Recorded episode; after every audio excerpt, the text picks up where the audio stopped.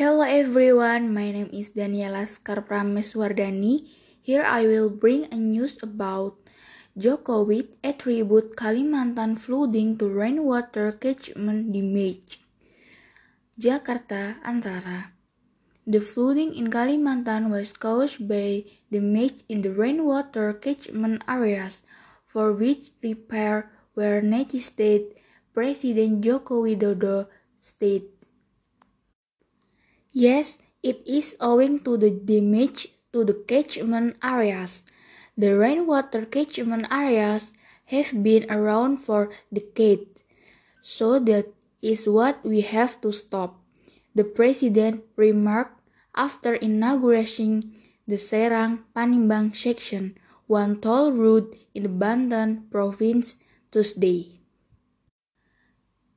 Jokowi noted that Kapuas River in West Kalimantan was overflowing owing the damaged rainwater catchment areas, for which the government would focus on connection repair.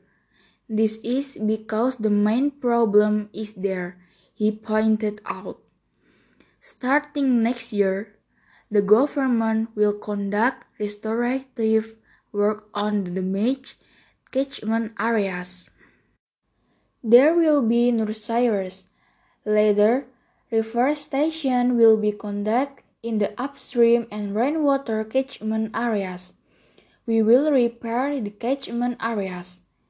Jokowi, who holds a forestry degree from the University of Gadjah Mada, UGM, states.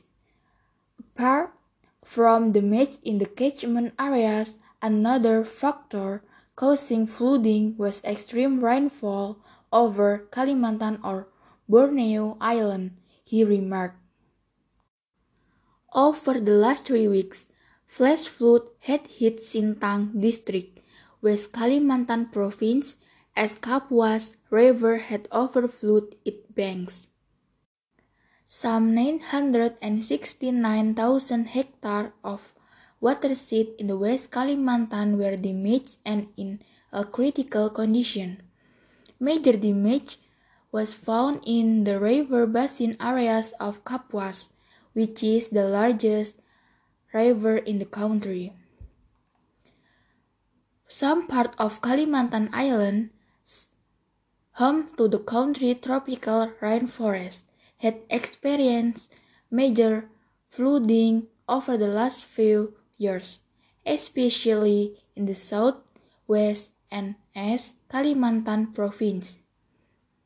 Search Antara News. Thank you.